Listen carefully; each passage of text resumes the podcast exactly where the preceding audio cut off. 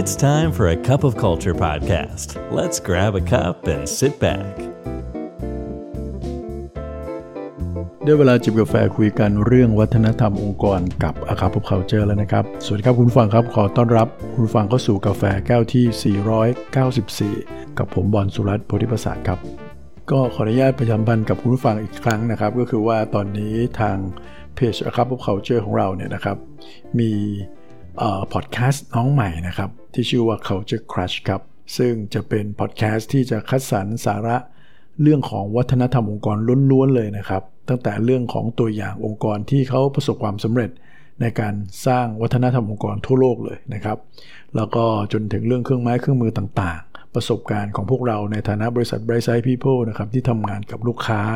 ในประเทศมาอย่างมากมายแล้วนะครับ ก็ติดตามได้ครับในช่องทางเดียวกันกับ A Cup of Culture Podcast นะครับ ซึ่ง Culture Crush เนี่ยจะมาในรูปแบบของวิดีโอพอดแคสต์ครับ ที่จะเจอหน้าเจอตากันครับ แล้วก็ในกาแฟแก้วนี้นะครับ เราจะมาพูดถึงเรื่องเรื่องหนึ่งครับ ซึ่งก็อาจจะตรงกับใจหลาย ๆ คนครับ โดยเฉพาะคนที่อยู่ในช่วงกำลังจะเปลี่ยนงาน ซึ่งจริง ๆ ก็ไม่ได้แนะนำเท่าไหร่นะครับ เพราะว่าปีนี้เนี่ยเศรษฐกิจน่าจะไม่ค่อยดีเท่าไหร่นะครับ เพราะงั้นถ้ามันไม่ได้เหนือบากฝาแรงจนเกินไปเนี่ยนะครับ ก็แนะนำให้เรา หาจุดดีของงานปัจจุบัน แล้วก็ลองโฟกัสกับมันดูครับ ลองอีกสักตั้ง 2 ตั้งครับนะครับอาจจะมีอะไรดีๆขึ้นก็ได้ครับ แต่ก็น่าจะมีคนบางส่วนที่คิดว่ามันอาจจะถึงจุดละนะครับ หรือหลายๆคนที่มี opportunity เข้ามาในชีวิตแล้วคิดว่ามันเป็น timing ที่เหมาะสมสำหรับเรา ทั้งในเรื่องของโอกาสในการพัฒนาตัวเองในเรื่องของผลตอบแทนต่างๆแพ็กเกจต่างๆนะครับหรืออาจจะเป็นเรื่องของ culture fit ก็ได้เราอาจจะรู้สึกว่าองค์กรใหม่เนี่ยอาจจะฟิตกว่าเรา มากกว่า แล้วเราอาจจะต้องถึงโอกาสจริง ๆ ที่จะต้องไปล่ำลากับ หัวหน้าเราแล้วครับ ซึ่งคนที่ยังไม่เคยผ่านสถานการณ์นี้เนี่ย ผมต้องเรียนตรงๆว่ามันไม่ได้ง่ายที่ท่านคิดนะครับ โดยเฉพาะนะครับ โดยเฉพาะถ้าท่านเป็นคนที่หัวหน้าสุดรักสุดห่วงอยู่แล้ว หรือการไปของท่านนะมันมีผลต่องานโดยรวม ซึ่งต้องเรียนตามตรงว่า ถ้าไม่ได้เหนือบากกว่าแรงอะไรเนี่ยนะครับ คนที่เป็นผู้จัดการ คนที่มีลูกน้องเนี่ยเขาก็ไม่อยากจะสูญเสียลูกน้องไปหรอกครับ ด้วยเหตุผลหลายๆอย่าง อย่างที่หนึ่งการที่สูญเสียลูกน้องไปหนึ่งคนเนี่ยก็อาจจะหมายถึงไม่ได้คนใหม่มาก็ได้นะครับ เพราะว่าหลายองค์กรเนี่ยก็จะมีการฟีสเรื่องของเฮดเคาต่างๆนะครับนี้องค์กรก็คงไม่ถึงขนาดที่จะไปเลิกออฟไปอะไร แต่อาจจะออกนโยบายว่าถ้ามีคนออกก็อาจจะไม่มีการรับใหม่อะไรเป็นต้น หรือ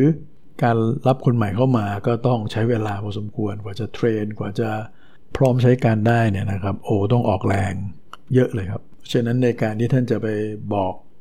ข่าวเนี้ยกับหัวหน้างานของท่านเนี่ยเชื่อนะครับโดยส่วนใหญ่โดยส่วนใหญ่นะครับย้ำนะครับ ท่านจะเจอเหตุการณ์อะไรบางอย่าง ซึ่งมันไม่ง่ายสำหรับท่านแน่นอน ที่พูดแบบนี้เพราะว่าผมอยู่ในประสบการณ์นี้มาหลายงานเลยครับนะครับ มีโอกาสได้เดินไปล่ำลา หัวหน้างานนะครับ มาหลายที่เลยครับ แต่ก็ประสบความสำเร็จทุกที่นะครับ ก็ต้องเรียนตรงๆว่าในทุกที่ก็ถูกยื้อถูกดึงตลอดนะครับ ไม่ได้มีที่ไหนที่แบบเขาจะรู้สึกเซเยสทันทีที่เราตอบที่เราพูดออกไป ก็ไม่ได้แปลว่าเราเก่งกาจอะไรขนาดนั้นก็ได้นะครับ แต่อย่างที่บอกครับว่าอาจจะเป็นเพราะว่าการไปของเราเนี่ยมันอาจจะทำให้งานของเขายากขึ้น แผนเรื่องต่างๆที่วางไว้มันก็อาจจะไม่ เป็นอย่างที่เขาคิดไว้มันจะต้องสะดุด โดยเฉพาะถ้าเรายังไม่เคยส่งสัญญาณในเรื่องของการจากลากับเขาเลยนะครับ วันนี้ผมก็เลยอยากจะมาแชร์เทคนิคนะครับ ที่คิดว่าน่าจะลองเอาไปใช้ได้ในกรณีถ้าท่านอยู่ในสถานการณ์แบบนี้ครับสเต็ปแรกเลยก็คือว่าเราต้องเตรียมตัวให้พร้อมก่อนครับ เราต้องเช็คกับตัวเองก่อนนะครับว่าการจากลาของเราครั้งเนี้ย มันอยู่บนพื้นฐานของการคิดอย่างรอบคอบแล้ว เราชั่งน้ำหนักมองทุกๆมิติแล้วนะครับและนั่นคือขั้นตอนที่1นนะครับขั้นตอนที่ 2 ก็คือว่าเราต้องเลือกเวลาที่เหมาะสมครับ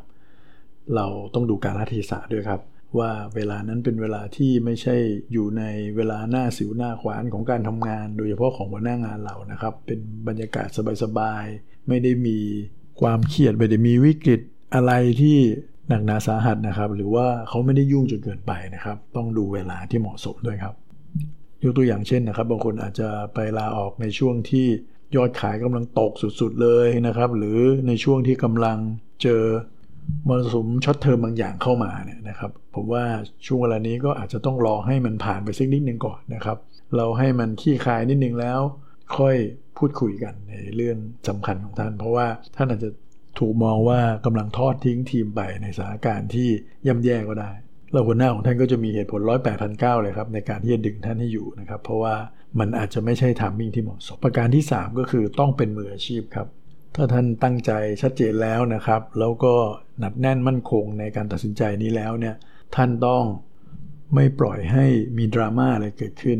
หรือกลายเป็นว่ามันเป็นเวทีที่เราไประบายอะไร นะครับ เพราะถ้าท่านทำแบบนั้นเนี่ยนะครับ ก็เท่ากับเป็นการเปิดช่องให้หัวหน้าของท่านเนี่ยได้อธิบายได้แก้ไขด้วยนะครับ หรือมันอาจจะสะท้อนให้เห็นว่าเหตุผลในการลาออกของเราเนี่ยมันไม่ได้สมเหตุสมผลนักนะครับมันเป็นเรื่องของอารมณ์ความรู้สึกมากกว่านะครับ เมื่ออารมณ์ความรู้สึกมันจางไป หรือการเขาเรียกอะไรฮะแก้ไขข้อข้องใจกันแล้วเนี่ยความรู้สึกท่านอาจจะเป็นอีกอย่างก็ได้นะครับ ซึ่งตรงเนี้ยต้องบอกว่าไม่ใช่สถานการณ์ที่ เอาเรื่องของการลาออกมาใช้นะครับ เราควรจะพูดคุยกันมากกว่า เพื่อจะแก้ปัญหานะครับ การลาออกก็คือการลาออกจริง ๆ เพราะว่าเราอาจจะมีโอกาสที่ดีกว่า หรือมีผลดีๆ ส่วนตัวจริง ๆ เราก็มาสู่ประการที่4นะครับ เราต้องอธิบายเหตุผลของเราอย่างชัดเจนครับ สิ่งที่ต้องหลีกเลี่ยงแน่ ๆ เลยก็คือการที่เราไม่ได้พูดความจริง อันนี้ผมพบมากมายนะครับ หลายๆคนเนี่ยอาจจะ เขาใช้คำว่าอะไรเดียไม่ค่อยอยากจะเผชิญกับความจริง หรือไม่อยากที่จะทำให้หัวหน้าของเราเนี่ยเสียใจอะไรเงี้ยนะครับ ก็เลือกที่จะไม่พูดความจริง ยกตัวอย่างเช่น ไปช่วยงานที่บ้านทั้งนั้นจริงๆแล้วไม่ใช่นะครับ หรือบางคนบอกว่าจะไปเรียนต่อเลยนะครับ แต่พอออกไปแล้วก็ไม่ได้ไปเรียน บางคนไปทำงานกับคู่แข่งด้วยซ้ำไปนะครับ ซึ่งเราต้องมองแบบนี้ครับว่าในเชิงของความเป็นมืออาชีพ หรือการที่เราอยู่ในเส้นทางอาชีพเนี่ย วันหนึ่งมันก็อาจจะบรรจบมาเจอกันอีกได้นะครับ แล้วพอเรามาเจอกันในสถานการณ์ที่มีบาดแผลอะไรกันแบบเนี้ยคือมันรู้กันทีหลังว่าเราไม่ได้พูดความจริงเนี่ยมันจะยิ่งเป็นปัญหานะครับ แม้ว่าเราจะไม่ได้เป็นหัวหน้าลูกน้องกันแล้วนะครับ เราก็ยังเป็นพี่น้องกันได้ถูกไหมครับ แต่ถ้าเราไปปิดบังความจริงเราไปโกหกเขาอย่างเงี้ยมันจะเสียทั้งความสัมพันธ์ในเชิงงาน แล้วก็ในเชิงของส่วนตัวไปด้วย ซึ่งมันอาจจะไม่คุ้มก็ได้ครับ เราก็อย่าไปใช้โอกาสเนี่ยนะครับในการไปวิพากษ์วิจารณ์องค์กร หรือไปวิพากษ์วิจารณ์เจ้านายของเจ้านายอะไรประมาณแบบนี้นะครับ ซึ่งเรากำลังจะไปแล้วครับ ให้การไปของเราเนี่ยมันไปด้วยดีดีกว่านะครับ การเปิดแผลอะไรใหม่ ๆ ขึ้นมาแบบนี้มันจะทำให้การลาจากของเราเนี่ยอาจจะทำได้ยากขึ้นก็ได้ ยกเว้นว่าท่านถูกร้องขอให้พูดถึงมันอะไรต่าง แล้วท่านมีความปรารถนาดีกับองค์กรของท่าน อยากจะให้ feedback อะไรบางอย่างเนี่ยก็ต้องให้แบบมืออาชีพนะครับ แบบที่เป็นประโยชน์จริง ๆ ไม่ควรจะใส่อารมณ์ลงไป หรือไปเติมแต่งอะไรลงไปนะครับ เพื่อให้เป็นเกิดประเด็นอะไรขึ้นมาใหม่ ๆ แล้วก็ประการที่5นี่อันนี้สำคัญเลยครับ ท่านต้องเตรียมไว้เลยครับว่า ถ้าสมมุติว่า หัวหน้าของท่านเนี่ยคัดค้านท่านเนี่ยท่านจะตอบว่ายังไงนะครับ อันนี้ต้องพูดตรงๆว่าถ้าท่านไม่ได้เป็นคนที่เขาปรารถนาจะให้ท่านไปอยู่แล้วเนี่ยการคัดค้านการยื้อให้อยู่ยังไงมาแน่นอนครับ เพราะฉะนั้นเนี่ยท่านต้องเตรียมไว้เลยครับว่ามันมีความเป็นไปได้อะไรบ้างนะครับ ที่เขาจะคัดค้านท่านนะครับ ยกตัวอย่างเช่นนะฮะคิดดีหรือยังนะครับเขาเคยคิดแบบท่านมาแล้วนะครับ แล้วก็การออกไปแล้วมันไม่ดีนะฮะเขาก็ไม่อยากให้สิ่งเหล่านี้มันเกิดกับท่าน หรืออมีอะไรไหมในหน่วยงานในสิ่งแวดล้อมในการทำงานที่เราไม่โอเคนะครับแล้วอยากใช้เขาปรับปรุงนะครับเขายินดีนะที่อยากจะพิจารณาแล้วก็ช่วยในการปรับปรุง หรืออาจจะเป็นเรื่องเงินเดือนนะครับ ว่าเราอยากจะได้เงินเดือนขึ้นใช่ไหมในการไปที่ใหม่เขาช่วยได้นะะเดี๋ยวเขาจะลองไปคุยให้ หรือเขาจะใช้ช่องนี้ในการที่พูดถึงแผน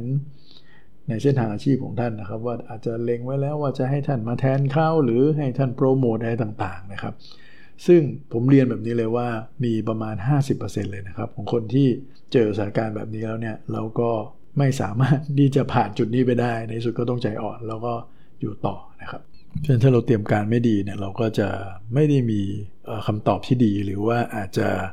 เสียศูนย์ไปเลยก็ได้นะครับ ถ้าท่านเจอหัวหน้าที่โน้มน้าวเก่งๆด้วยนะครับ